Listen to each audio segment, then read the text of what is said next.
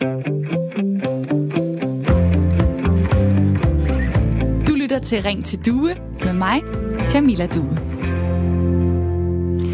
I fire fem år, der arbejdede jeg som radiofreelancer. Det vil sige, at jeg var timelønnet, og jeg vidste aldrig helt, hvor mange penge jeg ville tjene hver måned. Heldigvis så havde min fagforening forhandlet nogle gode vilkår for mig, så jeg var sikret forskellige rettigheder som løst ansat. Nu var jeg fastansat her på Radio fire og har været med til at starte sådan et nyt medie op, så var noget af det første, der skulle på plads, det var en overenskomst. Og der blev jeg opmærksom på alle de ting, som en overenskomst kan give en medarbejder, som man måske nogle gange kan tage lidt for givet. For eksempel havde vi ikke per automatik fri hverken den fireogtyvende december eller enogtredivte december. Vi fik heller ikke nogen tillæg, hvis vi var på arbejde om aftenen eller i weekenden. Ikke nogen bonuskroner, selvom arbejdstiden var meget dårligere end normalt. Og så havde vi heller ikke ret til at komme på efteruddannelse. Det har vi så nu. Nogle af de ting i hvert fald, fordi efter en del ugers forhandling, så endte mig og mine kollegaer med at stemme ja til en overenskomst, som blandt andet gav os fri den fireogtyvende december. Det er jo en rigtig dejlig gåde at få. Vi har haft ret mange møder medarbejderne imellem for at tale om, hvad var egentlig vigtigt for os, og jeg føler, at jeg har haft okay meget at skulle have sagt i den forbindelse, men ellers førhen i mit ret korte arbejdsliv, så er overenskomstsnakken ikke rigtig noget, der har fyldt. Og jeg synes egentlig også, det er et lidt svært emne. Eller er det? Måske er det mere lige til, end man tror, fordi overenskomst, det handler om løn, det handler om pension, det handler om, hvornår du har fri, hvornår du skal på arbejde, om du får betaling under barsel for eksempel. Det handler om at have en tillidsrepræsentant. Og i den her uge, der gik overenskomstforhandlingerne i den private sektor i gang. Det er noget, der har stor betydning for vores arbejdsliv.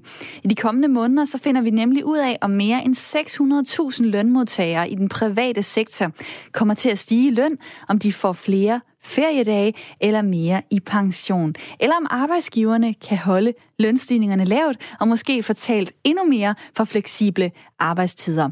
Nu vil jeg gerne spørge dig, der lytter med. Er du på en overenskomst? Tænker du overhovedet over det? Hvad er det bedste ved din overenskomst? Er der noget, du kunne tænke dig at ændre?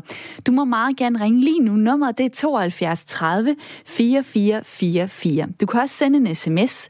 Nummeret det er fjorten tyvefire. Skriv R fire, lav et mellemrum og send så din besked. Det kan også være, at du synes, det her emne det er kedeligt eller svært. Det vil jeg også gerne høre om, fordi så skal vi have talt det igennem, for overenskomst, det er faktisk vigtigt. Men det er helt fint at sige, ring til mig lige nu på tooghalvfjerds tredive fireogfyrre fireogfyrre, eller send en sms til fjorten tyvefire, hvor du skriver R fire, laver et mellemrum og så din besked.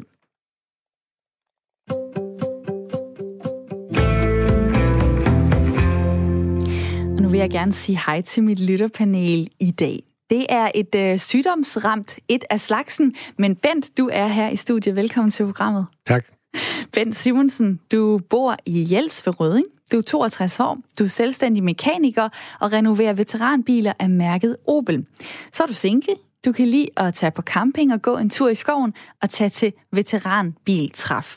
Og med på telefonen øh, her i begyndelsen af programmet, der har vi også Anne. Hej med dig. Hej med jer. Hej. Anne Bisgaard Christensen, du har et sygt barn, og du er heller ikke helt selv på toppen, men du skulle have været her i studiet. Du bor i Stevnstrup ved Randers. Du er enogfyrre år, du er kommunikationsmedarbejder i Grundfosfonden, og så har du en mand, tre børn, og I spiller mange spil, og så har du været med i Masterchef tv-programmet, og du er et stolt rodehoved. Også velkommen til programmet. Nu vil jeg lige først spørge Bent her i studiet. Hvad synes du egentlig om det her emne? Jamen, det er godt at få taget op, og i god tid også øh, inden forhandlingen, så det, det er super. Og øh, synes du, det er nemt eller svært? Ja, det vil jeg sige, det kan blive svært. Det kan blive svært, og det synes jeg også. Så jeg håber, der er mange derude, der har lyst til at ringe på tooghalvfjerds tredive fireogfyrre fireogfyrre og være med i den her snak. Det kan også være, at man sidder som tillidsmand og gerne lige vil tale for, hvorfor det er så vigtigt at komme på en overenskomst. Anne, hvad med dig? Hvad siger du til det her emne? Og jeg synes jo, det er svært, men, men jeg synes jo også, man skal prøve at kigge lidt i sådan et historisk perspektiv. Nu er jeg jo barn af, eller barnebarn af en, en, en murarbejdsmand øh, og, og, og, og land, landboarbejder, ikke også? Og de havde ikke ret meget at rute med. Så, øh, Så hvis man sådan kigger tilbage over de sidste par hundrede år, så har det jo været rigtig vigtigt med de her overenskomster for, at øh, de fattigste, hvad skal man sige, på den måde har fået nogle ordentlige arbejdsvilkår og, og, og livsforhold. Så på den måde synes jeg jo, det er rigtig vigtigt, at, at, at vi har overenskomster. Men man kan sige, for mig selv er det måske lidt svært, fordi jeg jo bare har en kontrakt, og i øvrigt også øh, vist nok er dækket af funktionærloven. Ja, vist nok. Det vender vi tilbage til lige om lidt. Det her, det er programmet Ring til Due. Det er Radio fires samtale- og lytterprogram. Jeg hedder Camilla Due. Jeg vil også rigtig gerne have dig, der lytter med, til at komme ind i snakken. Det siger jeg et par gange her i begyndelsen af programmet, fordi det er det, der gør det allersjovest at lave. Det er, når du ringer ind på tooghalvfjerds tredive fireogfyrre fireogfyrre. Fortæl mig, er du på en overenskomst, og hvad er det bedste ved det? Altså, hvad er det bedste vilkår, du har på dit arbejde? Du kan også send en sms til fjorten fireogtyve, skriv R fire, lav et mellemrum og send så din besked. Og øh, Kim, du har ringet ind til programmet. Hej med dig. Hej. Du er syvoghalvtreds år, du bor i Skanderborg. Og hvad ja. har fået dig til at ringe ind? Det er med det, fordi jeg synes, at der er mange flere, der skal på overenskomster, som er sendt, så er med i klubben. Ja.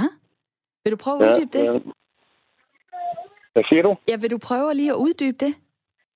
Jamen, det mener jeg på den måde, at nogle, nogle flere, eller nogle mindre, nogle flere, der melder sig ind i gule fagfænger, det er derfor at spare penge. Det går ud over sent krops til sidst. Så det er det her med, at øh, der er lidt forskelligt, det er lidt forskelligt, hvem det er, der forhandler en overenskomst for en. Altså, det kan være en fagforening som for eksempel tre F, som har ret til ja. at gå ind og tage snakken med en øh, arbejdsgiver, hvor de gule fagforeninger, de står lidt De står bagerst i køen, som jeg har forstået det, i forhold til at øh, egentlig kunne forhandle det her. Hvad er du selv medlem af, øh, fagforening? Jamen, jeg er medlem af FIDA. Og hvad, hvad er det for? Hvad arbejder du som? Lige nu så er jeg sådan set sygemeldepraktikant, der går som pedel med hjælp. Men jeg, jeg har arbejdet siden jeg var seksten, og været medlem af fagforeningen siden jeg var seksten. Har du nogensinde overvejet, om du øh, skulle melde dig ud af fagforeningen? Fordi nogle gange kan man da godt kigge på sin, øh, sin regning øh, derhjemme på netbanken og tænke, okay, den koster da alligevel også en del, altså hver måned. Ja, det kan man godt sige, men problemet det er bare, det, hvis vi alle sammen de gør det, så har vi ingen overenskomst længere. Og hvorfor er det en overenskomst, der er vigtig for dig? Jamen, overenskomst den er jo vigtig, fordi der, vi har jo ikke noget lovgrundlag om mindsteløn eller noget som helst. Det er nemlig fuldstændig rigtigt. Kim, tak fordi du ringede ind. Ja, så lidt. Og Kim ringede på nummeret tooghalvfjerds tredive fireogfyrre fireogfyrre. Og øh, det er nemlig det, der er lidt specielt øh, her i Danmark. Det er det, vi kalder for den danske model. Og den går ud på, at i forhold til i mange andre lande, så er det arbejdsmarkedets parter, som det så flot hedder. Det er arbejdsgiverne, og det er fagforeningerne, som forhandler, hvad det er for nogle vilkår, vi alle sammen har, når vi går på arbejde, fordi øh, i andre lande, så er det almindeligt, at øh, der er en øh, mindsteløn. Det er almindeligt, der er nogle, hvad kan man sige, mindstevilkår. Men det er der ikke tradition for her i Danmark. Der har vi for eksempel ikke en mindsteløn. Øhm, det er overenskomsterne, som, øh, som ender med at, at bestemme det. Og det er det, der gør det danske arbejdsmarked til noget øh, helt særligt. Nu kunne jeg godt lige tænke mig at, øh, at spørge dig, Bent. Har du nogensinde øh, været med i en fagforening? Ja, det har jeg. Ja. Ja. Hvad var det for en? Jamen, øh, det kan jeg dårligt nok huske, fordi det er jo rigtig mange år siden efterhånden. Men øh, det er jo en, som, som vi skulle være medlem af, øh, og øh, så ville jeg melde mig over en anden en, fordi den var billigere. Men så skal der lige lov for de trætte karakterer der. Ja, hvad gjorde de? Så, ja, men de, de holdt møde simpelthen, og så, øh, så blev det taget af bordet. Så jeg tog og skift, og det var dengang, vi måtte vælge alt uh, forskellige. Kunne du forstå deres argument for, at du skulle blive i den fagforening? Ja, på en måde, fordi øh, hvad skal man sige, den fagforening, man havde der, ikke? Øh, de har jo forhandlet sig frem til nogle gode, øh, nogle gode øh, vilkår, så, øh, så, så, så det forstår jeg egentlig godt lidt. Du har jo øh, været selvstændig en stor del af dit arbejdsliv, men på et tidspunkt, der var du også øh, ansat Øh, hos nogen. Og der, der synes du, der var nogle, øh, nogle ting på arbejdspladsen, der ikke var helt, som de skulle være. Og hvad var det?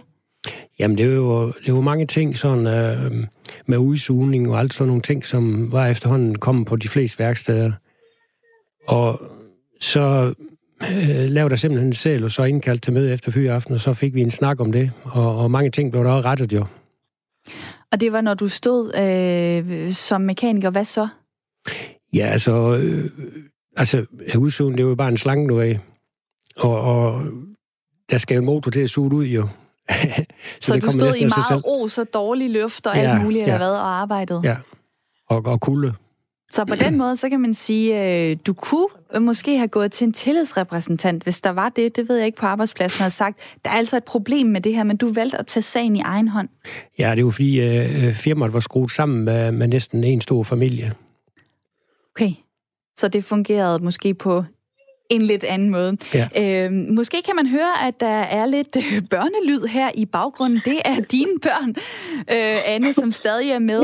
Øh, lytterpanel på afstand. Det er første gang, vi prøver det. Øh, man kan sige, det her med overenskomst, det handler blandt andet også om, om man har ret til, øh, til barns sygedag. Måske første sygedag, anden, måske tredje sygedag, hvis man er meget heldig, at det er skrevet ind. Det er sådan noget, der kan være forhandlet på plads i en overenskomst. Så det er jo egentlig et meget godt eksempel, den situation, du står i lige nu. Da vi talte sammen i går, så sagde du, mm, altså vi havde begge to lidt svært ved at finde ud af, om du egentlig var på en overenskomst. Eller sådan. Hvordan kan det være, at du ikke ved det? Jamen det er jo fordi, jeg er, den arbejdsplads, jeg er på, det er jo øh, en fond, som... Altså, og Grundfos har jo en masse overenskomster med de forskellige medarbejdergrupper. Øhm, men fonden, selvom vi er ude på Grundfos, så, så er vi jo vores egen lille arbejdsplads. Og derfor er vi ikke dækket af, af de ting, som er forhandlet på plads på samme måde. Vi er jo ansat som funktionærer, øh, men vi har jo hver vores egen kontrakt, også der er ansat i fonden. Så... Så hvad på den synes, måde har du egentlig om det? det? Hvad synes du om det? Er det en fordel for dig? Øh, ja, det har det da været. Øh, og, og, og, og jeg er rigtig glad for, at jeg har nogle fine og fleksible arbejdsvilkår. Øh, og kan passe mine børn herhjemme, når de er syge. Øh, men, øh, men, men det er jo ikke noget, jeg går ret meget over i det daglige. Altså, jeg er jo ikke sådan en, der går meget op i, hvor mange timer jeg er på jobbet. Det er jo sådan mere et spørgsmål om, bliver opgaverne løst? Øh, og det kan godt være, at det nogle gange sker derhjemme øh, om aftenen, efter børnene er lagt i seng. Øh, og så kan jeg så tage lidt tidligere fri, øh, hvis jeg skal hente nogen i løbet af dagen. Så selvom I ikke er på en overenskomst, så synes du egentlig, det fungerer meget godt. Øh, jeg har også en lytter med her i programmet nu, som har ringet ind. Det er Birgitte. Hej med dig. Ja, hej. seksoghalvtreds år og fra Aalborg. Er du på en overenskomst? Ja, det er jeg, fordi jeg er offentlig ansat. Øhm, men noget af det, jeg lige ville øh, sparke ind her, det var øh, alle de der ting, I så øh, i forbindelse med overenskomstforhandling atten, hvor der jo stod uden for forligsinstitutionen øh, røde banner og offentlige ansatte. Og en af de ting, vi snakkede rigtig meget om på det tidspunkt, det var den der halve times frokostpause. Mm-hmm. Det var faktisk en, øh, et stort issue der. Og... Øh, For vores område, her så ansat i Folkekirken, øh, vores halve times frokostpause, den er faktisk først faldet på plads nu. En ting er, hvad man snakker om der, og nu siger man, nu er man blevet enige. Men så kommer der sådan et efterspil, som så handler om, hvordan fortolkes det så uden på de enkelte arbejdspladser. Og det er faktisk først faldet på plads nu. Så det her med at samtale og aftale sig frem til ting, det er noget, der sker ongoing hele tiden, og jeg tror bare, det er super vigtigt, at vi, at vi bliver ved med at sætte pris på, at vi taler sammen. Hvad betyder det for dig, om du har fri i frokostpausen eller ikke? At, øh, det, det handler egentlig om, hvorvidt man står til rådighed eller ej. Altså, om man kan, om man kan forlade sin arbejdsplads under sin frokostpause eller ikke.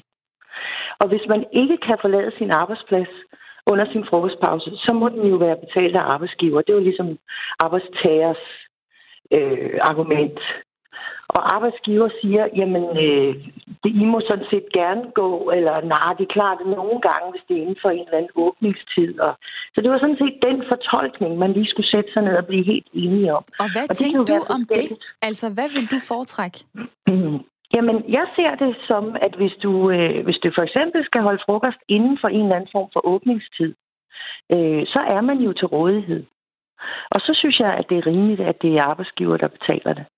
Men hvis man øh, lægger arbejds- eller frokosten uden for åbningstid, så kunne det jo godt ske, at arbejdsgiver skulle sige, den kan vi godt lige øh, øh, spare en, en, en halv times løn på. Altså, personligt ville jeg jo selvfølgelig gerne have betalt frokostpause, men jeg synes, man skal kigge på begge siders øh, del af sagen her. I vores tilfælde endte det så med, at vi fik betalt frokostpause, fordi man typisk øh, har åbningstider. Og det øh, fortalte Birgitte. Tak for din tid. Mm, velkommen. Og nummeret det er tooghalvfjerds tredive fireogfyrre fireogfyrre. Dig, der lytter med. Du sidder sikkert og tænker, jamen, øh, hvad er det egentlig for nogle vilkår, jeg har på min arbejdsplads? Det må du da meget gerne ringe og dele. Ring ind og del med mig, fordi det kan være, at du har nogle særligt enten gode eller ikke så gode øh, vilkår, øh, som vi kan snakke om i forhold til, hvad betyder det egentlig at være på en overenskomst. Nummeret det er tooghalvfjerds tredive fireogfyrre fireogfyrre. Jeg har også øh, stadig Anne med på telefonen i mit lytterpanel, og jeg har Bent her i studiet. Nu øh, ringede øh, Birgitte lige ind, og hun er offentligt ansat, og alle offentlige ansatte, de er dækket af en overenskomst, men i den private sektor, der er det cirka tre ud af fire, der er det. Og øh, Anne, det kan man sige, det passer du så ind i, på den måde, at du, øh, du ikke er, øh, er, er dækket. Øh, har du tænkt over, om der kunne være nogle fordele ved, at øh, jeres seks medarbejdere på øh, din, øh, din arbejdsplads øh, satte sig sammen og måske kunne få lavet et eller andet arrangement øh, i forhold til en overenskomst? Det synes jeg er svært, fordi vores opgaver, de er så forskellige, øh, at, at jeg er ikke sikker på nødvendigvis, at det vil betyde så meget, og vi har virkelig gode og fleksible vilkår. Så jeg har jo ikke oplevet, at nogle af mine kolleger har været utilfredse med arbejdsforholdene øh, endnu. Øhm, og altså, på den måde er vi jo også dækket ind af, af alle de mange aftaler, der egentlig er allerede i forvejen lavet. Så, så jeg, jeg, jeg har svært ved sådan lige umiddelbart at se, hvad, vi har, hvad, det, hvad det kunne være, vi skulle have brug for. Hvordan du, jeg ved, du har arbejdet også i udlandet, så du har ligesom ja. prøvet at være sådan en del af det danske arbejdsmarked, og så et arbejdsmarked i E U. Hvad ja. var forskellen? Jamen altså, man kan sige nu, den helt store forskel for mig nu, det er, at der ikke er en udløbsdato på min kontrakt. Og det betyder jo rigtig meget for mig. Øh, og min, min, øh, min A-kasse, som jeg er med, selvfølgelig er medlem af, øh, har jeg jo også i baghånden, hvis der skulle ske et eller andet mod forventning. Så, så det der med at have en forventning om en fast indtægt øh, mange år ude i fremtiden, det betyder da rigtig meget for mig. Øh, jeg har jo tidligere været på sådan nogle øh, ugekorte kontrakter, da jeg startede øh, med at arbejde nede i E U-systemet. Hvor det betød, så, at man uge for uge måske var fyret, ja. måske stadig var der. Ja, lige præcis. Og der var faktisk en helt grotesk situation på et tidspunkt, i, hvor jeg arbejdede inde i Berlemont-bygningen på det tidspunkt. Og der opstod en brand øh, nede i et teknikrum, og øh, så sendte de alle dem, der var på den her type kontrakt hjem, uden at give dem besked, om de skulle møde op næste mandag. Øh, så, så, altså, det, havde, det, det var ret vildt, synes jeg. Øh. Og øh, jeg kunne godt lige tænke mig at tale med en af dem, der har øh, meget forstand på overenskomster. Det er dig, Peter Kejding. Velkommen til programmet. Jo, tak. tak. Øh, som jeg lige nævnte, så er alle offentligt ansatte i Danmark, de er på en overenskomst, hvor det i, det, i den private sektor er cirka tre ud af fire. tre F er så en af dem, der forhandler allerflest overenskomster. Så jeg tænker, at det her det er en slags øh, hverdagsstof for, øh, for dig. Du er journalist på Fagbladet tre F, hvor du dækker ja. det her område. Til os, der ikke lige har det der med overenskomster på ryggraden. Øh, kort fortalt, hvad er en overenskomst? Kort sagt, så er det en øh, kollektiv aftale mellem arbejdere på den ene side og arbejdsgiver på den anden side, som øh, bestemmer, hvad man skal have i lønnen og hvad ens arbejdsvilkår skal være, altså ens arbejdstid, hvad man skal i pension og alle sådan nogle ting, som, øh, som har betydning for ens øh, job. Og hvorfor og de er det er typisk dansk? Uh, det er jo sådan en... Øh, det, det handler jo om, om arbejderbevægelsens historie, og hvordan øh, septemberforledet i atten nioghalvfems, og hvordan man arbejderne og arbejdsgiverne, de ligesom anerkendte hinanden, at... Øh, Så, som to, to ligeværdige parter, og så, så har man ligesom fundet ud af, at det er en god idé at, at, at stå sammen fra arbejderside og, øh, og, og, og, og ligesom lave nogle kollektive aftaler. Og det har arbejdsgiverne også fundet ud af er en god idé, fordi så er der ro på arbejdsmarkedet. Så slipper man for en masse ballade. Øhm, når der er overenskomstforhandlinger på det private område, så er det så industriområdet, øh, der forhandler først. Hvorfor er det sådan, det er blevet? Ja, sådan har det været en, en, en del år efterhånden, og Det er fordi, øh, det er de eksport, det man kalder de eksporttunge erhverv, men det er de virksomheder, der eksporterer mange varer til udlandet. De er jo typisk i industrien. Og så er der noget, der hedder konkurrenceevnen. Det handler om, øh, hvor øh, let det er for danske virksomheder at sælge varer til udlandet. Og det handler jo også noget om, hvad det koster at producere varer, som igen handler om, hvad man får i løn. Så man finder et eller andet passende niveau, så man kan sige, øh, det her det er sådan, øh, giver mening i forhold til, til at bevare en god konkurrenceevne. Og så har man en overordnet økonomisk ramme, som man så kan forhandle ud fra på de andre områder bagefter. Som jeg forstår det lige nu, så er det to hundrede og tredive tusind ansatte, der, som der skal forhandle sin overenskomst for. Altså det er sådan noget som fabriksarbejdere og øh, øh, industriteknikere, bygningssnedkere og sådan noget. Og så bruger man så den aftale, når de andre går ind i nogle forhandlingsrum til at sige, jamen, øh, hvad så med murerne, hvad så med chaufførerne, hvad så med de butiksansatte? Og så på den måde, øh, kan man sige, læner de to, øh, eller de, alle overenskomsterne sig sådan lidt op af hinanden. Er det rigtigt forstået? Ja, det er, det er rigtigt forstået. Altså, det, det vil sige, den overordnede økonomiske ramme bliver fastsat på industriområdet, men så er der så nogle særlige vilkår, der gør sig gældende i forskellige brancher, som man så efterfølgende kan forhandle på plads. For eksempel i byggeriet, der er man fra arbejdernes side, fra fagbevægelsens side, meget optaget af at øh, lave nogle værn øh, mod social dumping. Øh, altså det her med, der kommer øh, polakker ind og arbejder til tredive kroner i timen og øh, langt over normal arbejdsuge osv. Øh, sådan nogle øh, branchespecifikke ting tager man så højde for i de enkelte overenskomster, men de overordnede økonomiske ramme, det bliver fastlagt af industriområdet. Hvis man ikke lige er så meget inde i det her, så nogle af de øh, ord, du bruger og sådan noget, ikke? Det er jo lidt tørt, det er lidt tungt i det. Altså, hvorfor er det overhovedet spændende at snakke om overenskomster? Det har jo en betydning. Altså, hvis man nu ser, hvordan det er i Tyskland, eller i England, eller i andre lande, som er tæt på os, og som vi normalt sammenligner os med, så har man noget, der hedder working poor. Og det er jo nogle helt almindelige mennesker, som øh, ikke kan få enderne til at mødes af at have nogle almindelige jobs og ikke og, og, og gå rundt fra, fra job til job og fra øh, tidsbegrænset ansættelse og deltid og vikarer osv. Og det er jo fordi, at arbejdsmarkedet ikke er nær så godt reguleret, og man slet ikke har det her system på samme måde, og der er ikke lige så mange, der er organiseret i, i fagforeninger. Så det har faktisk en stor betydning for det, man kalder øh, ja, sammenhængskraften, ikke? Eller hvordan vores sådan, samfund forebygge ulighed, og hvor samfund hænger nogenlunde sammen, og der er nogenlunde ro på arbejdsmarkedet. Og det er jo i høj grad overenskomsterne, som er med til at øh, afgøre det. Så på den måde har det jo en stor betydning for det danske samfund. Det må man sige. Og lige her kort til sidst, de store temaer i forhandlingerne i år, hvad bliver de?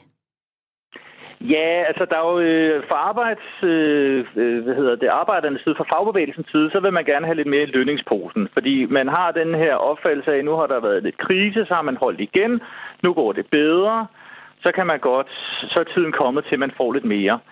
Øh, så er der så øh, inden for de forskellige brancher, sådan forskellige krav. Øh, inden for industrien er der noget, der hedder fritvalgskontoen, som handler sådan om, kan man få nogle bestemme lidt over nogle penge selv, så man vil bruge dem på seniordage, eller pension, eller børneomsorgsdage og sådan noget.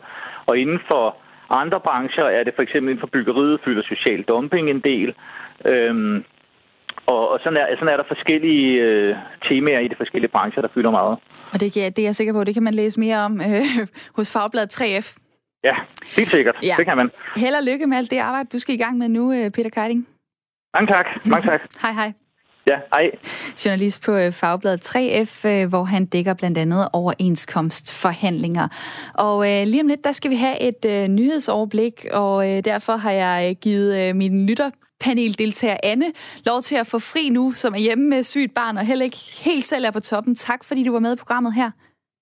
Selv tak, det var rigtig sjovt at være med. Nå, det er dejligt. Du får lov til at komme i studiet en gang, hvor du er, øh, er mere frisk. Heldigvis så har jeg så stadig Bent med mig, og vi taler videre lige om lidt. Om lidt der skal vi også høre fra en, der kan fortælle lidt om, hvor meget man faktisk som en enkelt medarbejder kan være med til at påvirke en overenskomstforhandling. Der er altså gode tips i vente her i programmet Ring til Due, som er et lytterprogram, hvor det bedste, der kan ske for mig, det er, at jeg har lytter i studiet. Ja, det har jeg. Og så har jeg dig med på telefon og sms. Ring lige nu på tooghalvfjerds tredive fireogfyrre fireogfyrre. Her skal du fortælle mig, er du på en overenskomst, og hvad er det bedste ved det? Nummeret det er tooghalvfjerds tredive fireogfyrre fireogfyrre. Og der er også god tid til at få smidt en holdning afsted på sms'en. Nummeret det er en fire to fire, skriv R fire, lav et mellemrum, og så din besked. Fordi de næste fire minutter, der skal vi have et nyhedsoverblik, og så er jeg tilbage.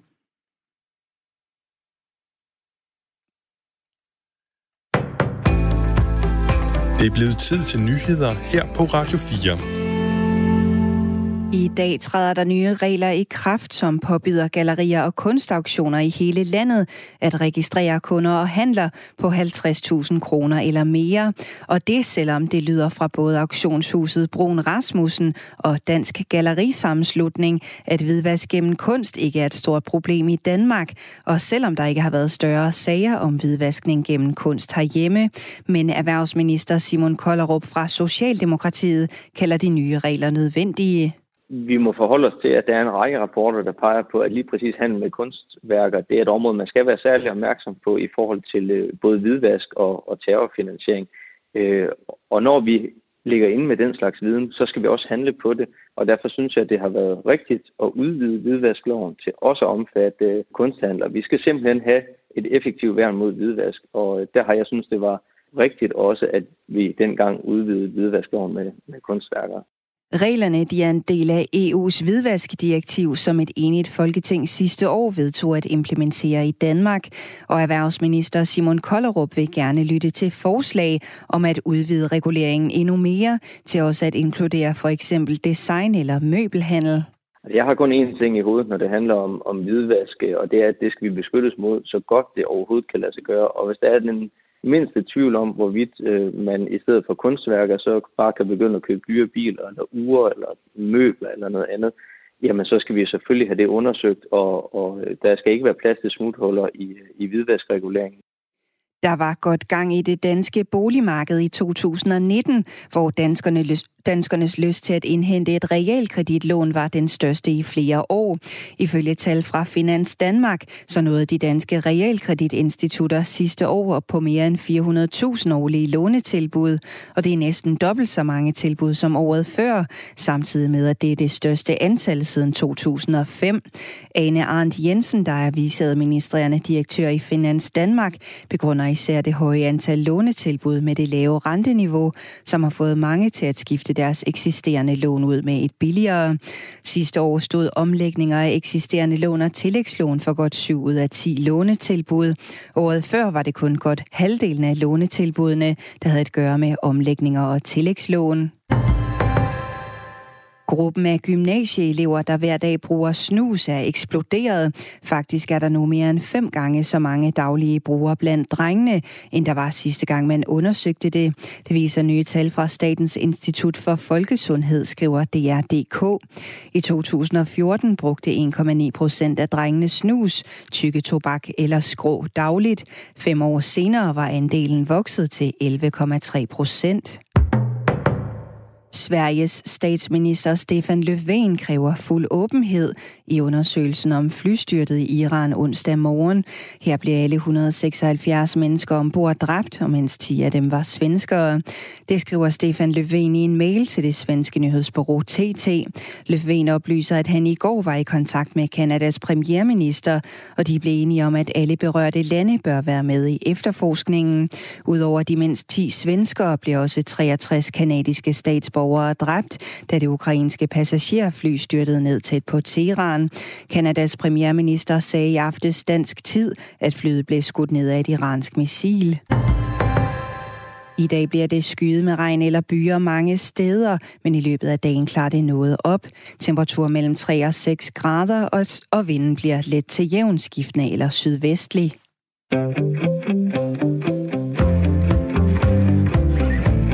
Til Ring til Due med mig, Camilla Due.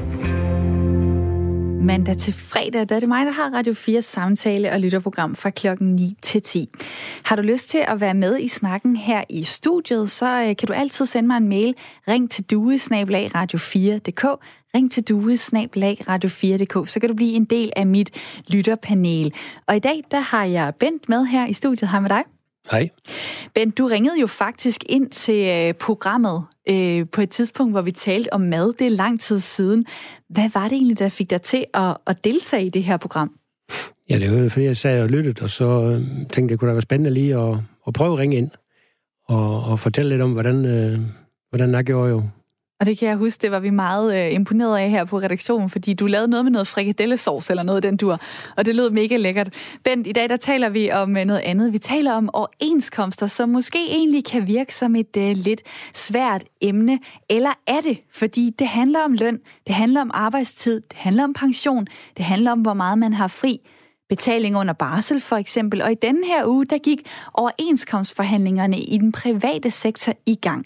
I de kommende måneder finder vi altså ud af, om seks hundrede tusind lønmodtagere i den private sektor kommer til at stige i løn, for flere feriefridage eller mere i pension, eller om det er arbejdsgiverne, som kan forholde lønstigningerne nede. Bent i mit lytterpanel, det er Bent Simonsen, som bor i Jels ved Rødding. Han er toogtres år, han er selvstændig mekaniker og renoverer veteranbiler af mærket Opel. Og du er selvstændig og øh, har øh, været arbejdsgiver for nogen. Du har haft en Svend, og så har du også haft din bror ansat. Hvordan blev I enige om, hvad for nogle øh, arbejdsvilkår der skulle være for de to? Jamen, der var en af min bror, han kom. Der, der var her i kommunen jo smækket kassen i. Så han kom ned til mig helt uh, rystet i sin grundvold. Og, og så fik vi så en aftale med kommunen i, uh, at de ville så betale de fyrre kroner i timen. Og så senere skulle, var det så meningen, at han skulle ansættes, men, men så fik jeg så en sygdom i min ryg, som så var væk fra et halvt år. Det var så min bror, der styrede uh, værkstedet dengang, og så måtte jeg ansætte en mere.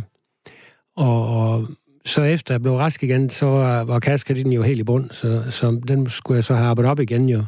Og dem, som du ansatte, altså en Svend og, de, og din øh, bror, hvordan blev I enige om, hvor meget de skulle have i timen, og hvornår de skulle have fri, og ferie og alt sådan noget?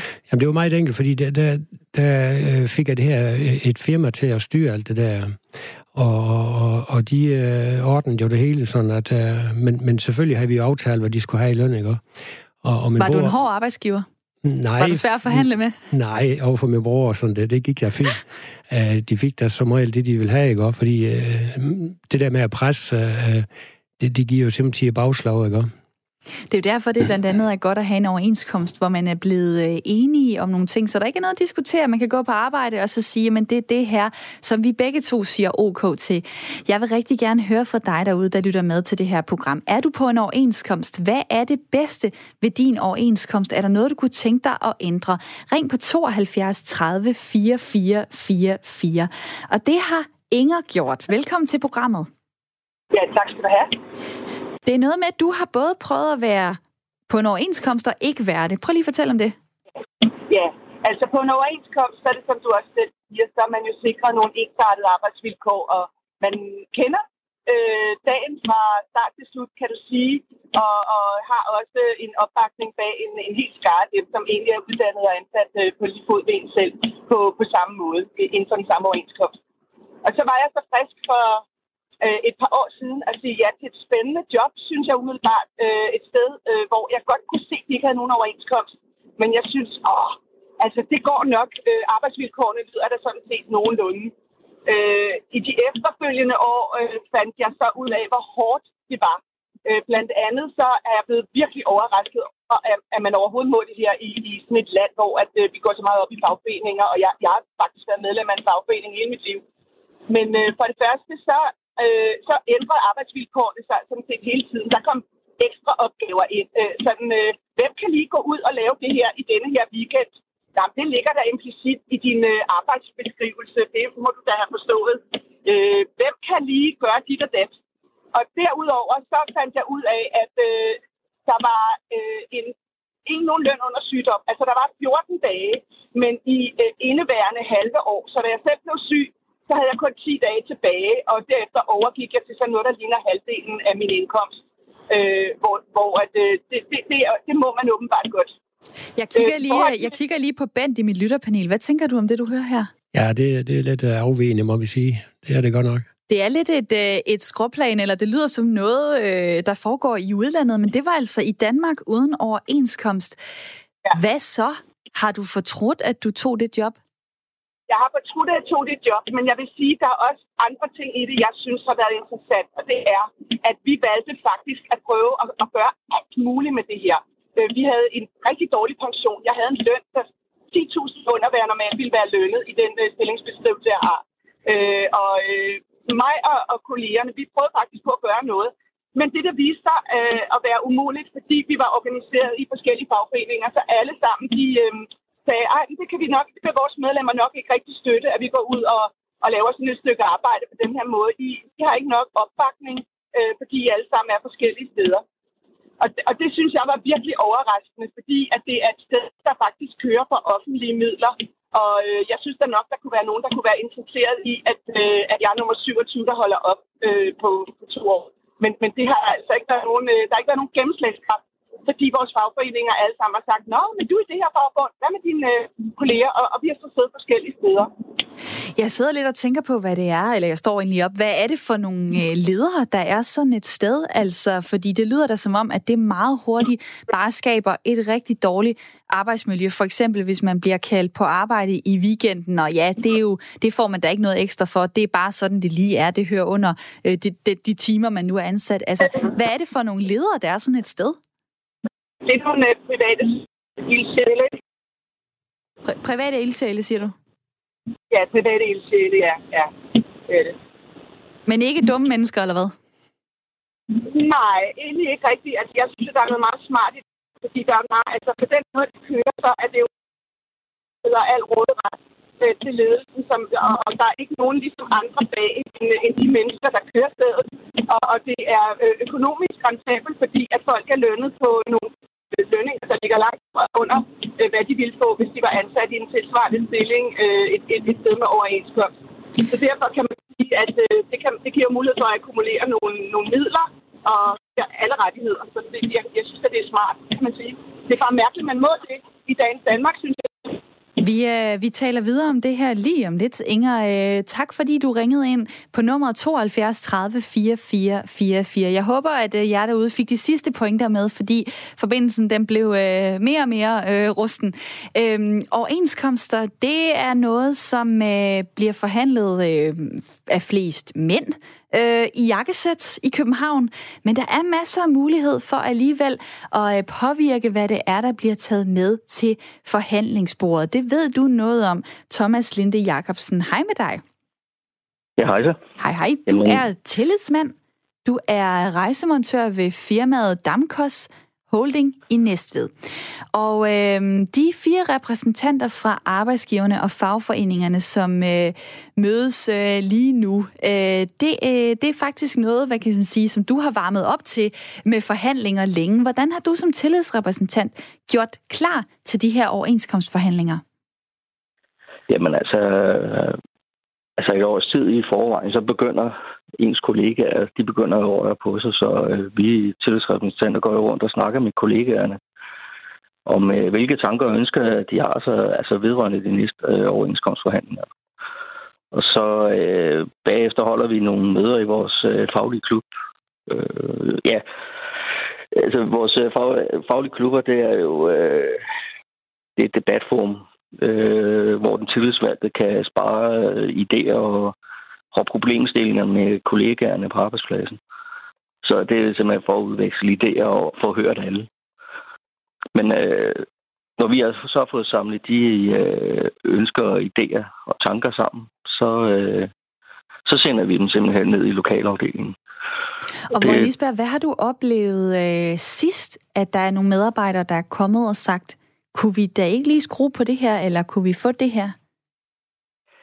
Jamen altså, der, der kommer mange forslag, men altså, hvad skal man sige, øh, gennemgående tema, det er mere på fritvalgskontoen. Øh, og, øh, ja, og så kommer den øh, sædvanlige selvfølgelig, at øh, de vil have mere løn, men det, det er jo noget, vi klarer lokalt. Det er jo ikke noget, der har noget med de her overenskomster at gøre. Og fritvalgskontoen, altså, det, det er det der med øh, nogle penge sat af, som øh, medarbejderne så selv kan vælge, hvad skal bruges på. Sådan agtigt. Ja. Og ja. Hvad, øh, er det, er det, synes du overhovedet, at det er vigtigt, at man som medarbejder øh, tager med til de her møder og, og går ind og, og giver udtryk for sin mening?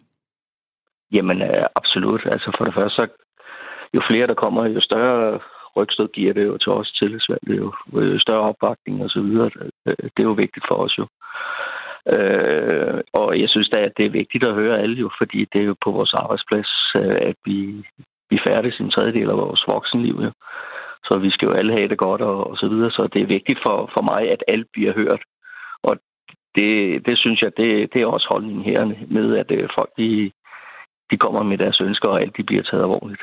Så det er, synes jeg absolut. Er der ikke nogen, der har lidt den der holdning, altså jo jo, nu står jeg og siger, at øh, jeg kunne godt tænke mig det og det, men altså i sidste ende, øh, det bliver givet videre til nogle andre, der tager det videre til nogle andre, der så snakker med nogle fjerde, og så skal de til sidst forhandle i København, og det bliver da ikke mit ønske, der, der kommer til at komme, altså, komme igennem til sidst. Er der ikke nogen, der har den holdning?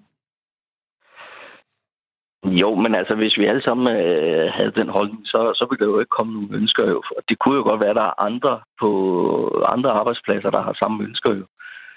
Så øh, i det samlede hele, så bliver det jo båret frem jo af, af fællesskabet, øh, vil jeg sige. Så øh, at det er jo ligesom det, der er fællesnævneren i det her. Det er jo, det er jo fællesskabet, at øh, der er ikke nogen øh, idéer eller tanker, der, der er mere værd end andre. Altså, alt bliver taget lige alvorligt, så Det, det, det synes jeg ikke. Det synes jeg ikke er holdningen. Og der det bliver jo forhandlet overenskomster. Det er lidt forskelligt, men hver anden eller hver, hver tredje år. Hvornår synes du sidst, at du har kunne se, at en overenskomst rykkede noget sådan vigtigt? Jo, men det, det synes jeg allerede ved, ved O K sytten, hvor vi fik forbedret vores blandt andet fritvalgskonto fra, fra to til fire procent. Og så synes jeg, at vi fik forbedret vores efter- og videre, eller mulighederne for vores efter- og videreuddannelse betragteligt. Sådan så det blev gjort mere spiseligt for, for arbejdsgiverne. Og øh, nu sidder der måske nogen derude og, og lytter med og tænker, jamen jeg har aldrig rigtig blandet mig i det her. Prøv lige at give et godt råd. Hvordan kan man øh, komme ind i den her snak, hvis man synes, det her med overenskomster er lidt svært? Jamen, det er jo... Altså, hvis man er på en arbejdsplads, hvor der er en til, øh, tillidsmand, jamen, så, øh, så er det ham, man, man øh, tager hen og snakker med.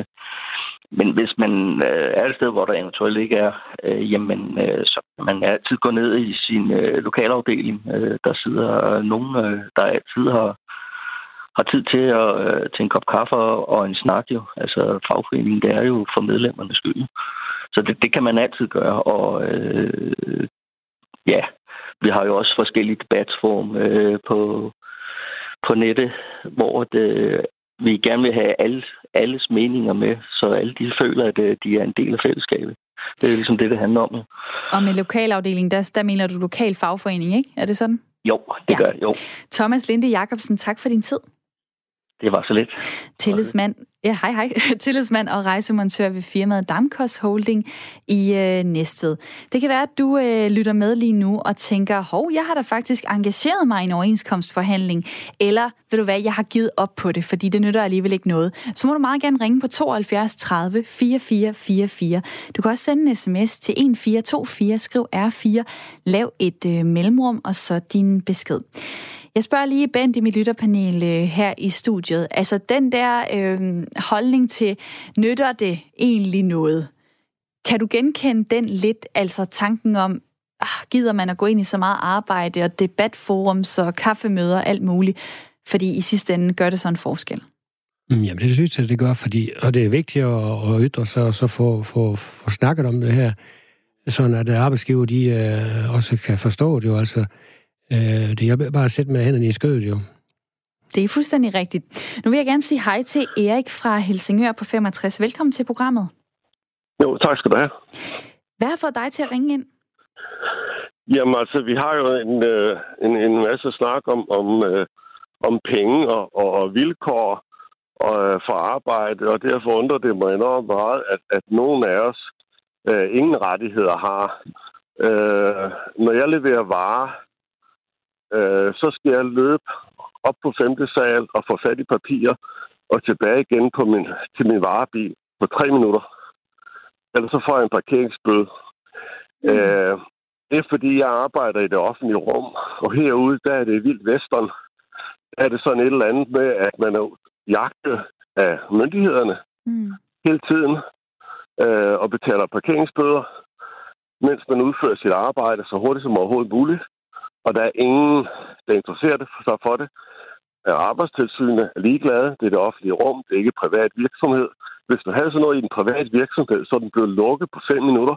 Hvis folk skal op på femte sal og tilbage igen på tre minutter, det er fuldstændig... Øh, det er og så jeg, langt ude. Og jeg skal lige forstå, hvad er det, du, du arbejder øh, med eller som?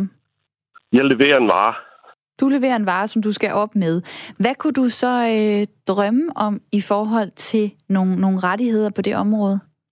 Jamen, jeg forstår jo ikke, at hvis man tager en by som København, der er fuld af firmaer og privatpersoner, de har en forventning om, at når de tager en telefon, så kan de få en vare. Den vare kommer der folk med. Men de folk, der kommer med den vare, de bliver straffet, hvis ikke de er hurtige nok til at løbe op og ned, og så tilbage til varevognen, som der ikke er plads til.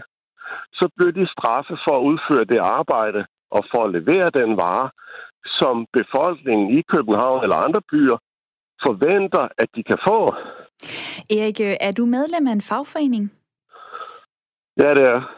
Fordi jeg tænker på, at det ikke sådan noget, øh, som øh, man kunne øh, tage til dem og sige, det her, det er faktisk et ret stort problem i løbet Nå, af min arbejdsdag. Det interesserer de sig ikke for. Det har vi prøvet det. Det interesserer de sig ikke for. Det var da ærgerligt. Ja, skal du så skifte? Øh, det er jo fordi, og det er jo fordi, at, at os, der leverer varer, vi har ikke én fagforening for alle dem, der leverer varer. Mm. Fordi hvis vi havde det, så kunne vi jo så sige, lad os nu forestille os, at nu blokerer vi København i fjorten dage. Der kommer ingen varer ind og ud. Når københavnerne så er sultne nok, eller, eller vandet fra femte sal, fordi V V S'erne ikke kan komme ind, at det fosser ud over det hele, så kan det være, at myndighederne ser lidt lettere på, at der holder en gulpladebil, hvor man betaler C V R-nummer, skatter, afgifter og moms på, at den får lov at holde dig til at udføre det service, som beboeren, kunden har ringet efter. I stedet for hver gang, du smækker døren, så er der fire parkeringsvagter, der kan se, om de kan skrive en bøde til dig. Mm. For jeg kan godt se, det, det er der noget af et problem. Det kan være, der er nogle øh, politikere, der lytter med og tænker, øh, vi vil godt jeg gøre noget for skrevet, erhvervslivet. Du har jeg gjort... har skrevet til samtlige beskæftigelsesminister. Der er ingen, der interesserer sig for det. Jeg har skrevet til chaufførernes fagforening. Jeg har skrevet til tre F og fire F. Det er ude i det offentlige rum. De er ligeglade. Fordi at du har ikke... Du kan ikke gå ind og lukke en virksomhed og sige, at vi luk, altså så skal du gå ind og lukke det offentlige rum. Og det kan du ikke, jo, vel? Hvorimod du kan boykotte en virksomhed. Altså, hvis der er en eller anden, der ikke har fået sytten øre tredje søndag efter Trinitatis, jamen, så kan du stå med gule vest over det hele, og så er der lukker og slukker. Jeg... Men fordi det er det offentlige rum, jeg så kigger, er der ingen, der gør noget. Jeg kigger lige på Bent i mit øh, lytterpanel. Ja. Øhm, Bent, hvad tænker du om det her? Fordi der er jo et eller andet omkring, vi vil gerne have varerne frem, og på den anden side øh, ved jeg ikke, om man kan tale om... Øh, vil vi også gerne have, at folk parkerer hist og pist, eller hvad? Hvad tænker du? Jamen, jeg, jeg tænker lige sådan, at man skulle måske lave en, en, en fredet løsning for dem, enten med en stor klistermærke, hvor, hvor parkeringsvagterne kan se, at det her det er noget erhverv, som, som skal aflevere nogle pakker, og, og det kunne måske gøres ved, at de blev registreret via uh, nummerpladenummer. Uh, et eller andet, altså, og, og så, så synes jeg, det er mærkeligt, at ingen fagforening er over det der. Men du, du har også en, en varebil, og så kan det være, at du siger, jamen jeg er også me- mekaniker, og jeg vil også gerne lige kunne holde her. Det kan være, at der kommer en, en varelastbil og skal øh, give øh, varer til Føtex. Så kommer der en, der lige skal sætte nogle elcykler af, og så videre og så videre. Og lige pludselig, så har vi bare alle virksomheder, øh, der ønsker at få sådan et klistermærke på en bil, og få den her hjælp, som man jo egentlig godt kan forstå. Men kan du ikke se, at det kan skabe noget kaos?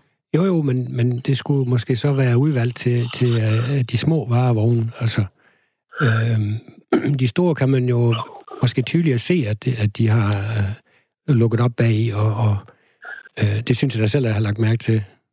Det her, det er programmet Ring til Due. Det er et lytterprogram. Erik, du er stadig med på telefonen. Her til sidst vil jeg ja. godt lige spørge dig, hvad, tæ- hvad har du tænkt om det? Altså det der med, at man jo på en eller anden måde vil beskytte det, det offentlige rum mod øh, øh, parkering og hist og pist. Altså... Jo, jo, men det kan jeg sagtens følge. Det kan jeg sagtens følge. Men, men, men man glemmer jo fuldstændig, at du har en by med, med, med en million mennesker, der, der, der, der spiser hver dag. Og, og, og, og du har jo et forbrug. Nogen skal jo ankomme med de varer, og tjenesteydelser, og nogen skal jo køre derfra igen. Og her sidst, jeg fik en bøde, jamen, jamen der stod der så øh, varer over pålæsning øh, ni til atten. Øh, og, og så efter klokken atten, jamen, så er det almindelig parkering jo. Mm. Og der er ikke flere pladser. Mm. Jeg, jeg er nødt til at holde i nærheden af en taxaplads, og det får jeg en bøde for, fordi den er forbeholdt taxaer, selvom der ikke var en taxa. Men, men der er ingen steder til mig.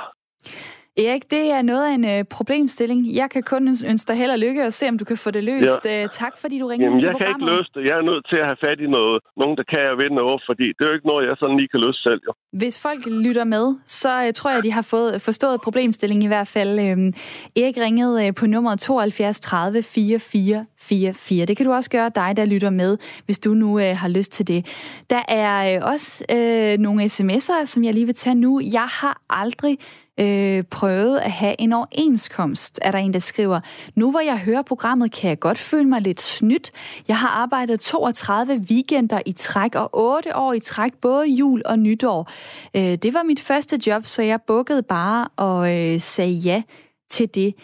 Jamen, øh, det er da dejligt, hvis øh, det her program kan inspirere nogen til at øh, tænke videre over, hvordan kan jeg få nogle bedre øh, arbejdsvilkår på mit arbejde.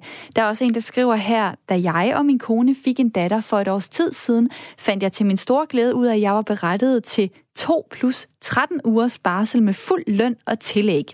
Så nu har jeg haft en dejlig lang betalt barsel. Tak til forhandlerne for det, skriver Jeppe fra Jelling. Så der er en, der skriver, spørg nu lærerne. De er stadig på en lovgivet overenskomst. Altså, øh, går det godt med vores berømte danske model, eller hvad? Spørger Tommy om på øh, sms'en. S M S-nummeret det er fjorten fireogtyve. Skriv R fire, lav et mellemrum, og send så din besked. Vi taler altså om overenskomster, og øh, hvis man ikke lige kan blive enige, hvis fagforeningerne og arbejdsgiverne ikke kan blive enige, så er der to redskaber for at øh, sætte gang i en øh, konflikt. Der er strejke, og der er lockout. Arbejdstagerne, altså lønmodtagerne, de kan strejke, og arbejdsgiverne, de kan locke øh, out, som det hedder, og simpelthen sige, at øh, de ansatte ikke må komme på arbejde. Nogen kan måske huske lærer, lærerlockouten i to tusind og tretten eller øh, sidste år i april, hvor D S B's togpersonale strejkede, fordi det er jo noget, der kan påvirke os andre, for eksempel hvis man ikke vil åbne børnehaven, eller buschaufføren bliver øh, derhjemme. Øh, jeg var kun otte år sidste gang, at der var en stor konflikt i forbindelse med de private overenskomstforhandlinger, som er sat i gang lige nu. Jeg har fundet det her klip i D R's arkiver. Købmanden her har aldrig før oplevet kasseapparatet ringe ved hundrede tusind kroner klokken ti om formiddagen. Det er seks komma fem gange mere i omsætning end normalt. Altså jeg vil sige, det i morges, da vi åbnede, og der stod halvtreds mennesker udenfor sådan en lørdag morgendag, så var det ligesom, at det virkede lidt panikagtigt, og det vogn og kurve var væk i løbet af et lille øjeblik. ti pakker rugbrød, du er rimelig godt forberedt på en længere strække, hva'? Ja, det må man nok sige, men nu er det ikke kun til mig selv, det er også lidt til familien, så derfor har jeg været hernede i næsten to timer og stå og vente på det. Det her, det er et klip fra øh, G E R-krisen. Kan du huske noget fra den, Bent? Ja, det kan jeg i hvert fald. Det var helt fortæl lige en ung person som mig, hvad gik det ud på? Jamen, det gik jo ud på, at, at den her strække, den kunne jo gerne blive rigtig lang. Så, så øh, G E R, det skulle de have fat i, fordi så kunne de jo bage og, og øh, komme løber jo, altså. Hvordan påvirkede det dig dengang? Kan du huske det? Var du en af dem, der var ude i butikkerne og... Nej, hjem. Det var at tænke på, at man, øh, da jeg kom ud i butikken, der kunne jeg se, det jo, øh, at Gær, det var i hvert fald væk. Så, men, øh, men jeg synes, det var lidt, øh, lidt underligt, fordi øh, altså, så, så, så, så, så en stor stræk, lige det, kan, det kunne komme, men, men at det blev ved så lang tid.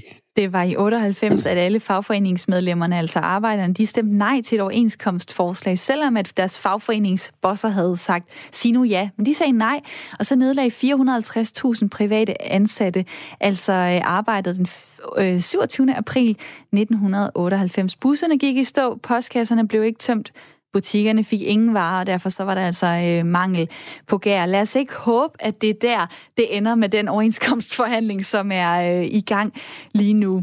Øh, Bent, øh, vi talte om, inden vi gik i gang med programmet, vi synes faktisk begge to, det her det er et svært emne. Er du blevet klogere? Ja, det er faktisk øh, på nogle områder i hvert fald. Også øh, det her med, med i Tyskland, de har en anden øh, regel dernede, fordi jeg kender jo nogen, som arbejder her i Danmark, og, og de siger jo, at de får en meget højere løn, og det kunne jeg lige forstå, men det, det kan man måske bedre forstå, fordi de har den forhandling der, så de kan få lønnerne øh, blevet bedre lønnet. Og Bent, du klarede mosten som ene mand i mit lytterpanel her i studiet. Tak fordi du var med, Bent Simonsen, som bor i Jels ved Rødding. Du er toogtres år. Dig, der lytter med, kan også være med i Ring til Due her i lytterpanelet, hvis du sender en mail til ring til due snabel-a radio fire punktum d k. Ring til due snabel-a radio fire punktum d k, så lander den i min mailbox, og det bliver jeg rigtig glad for. Nu skal vi have nyheder. Klokken den er ti.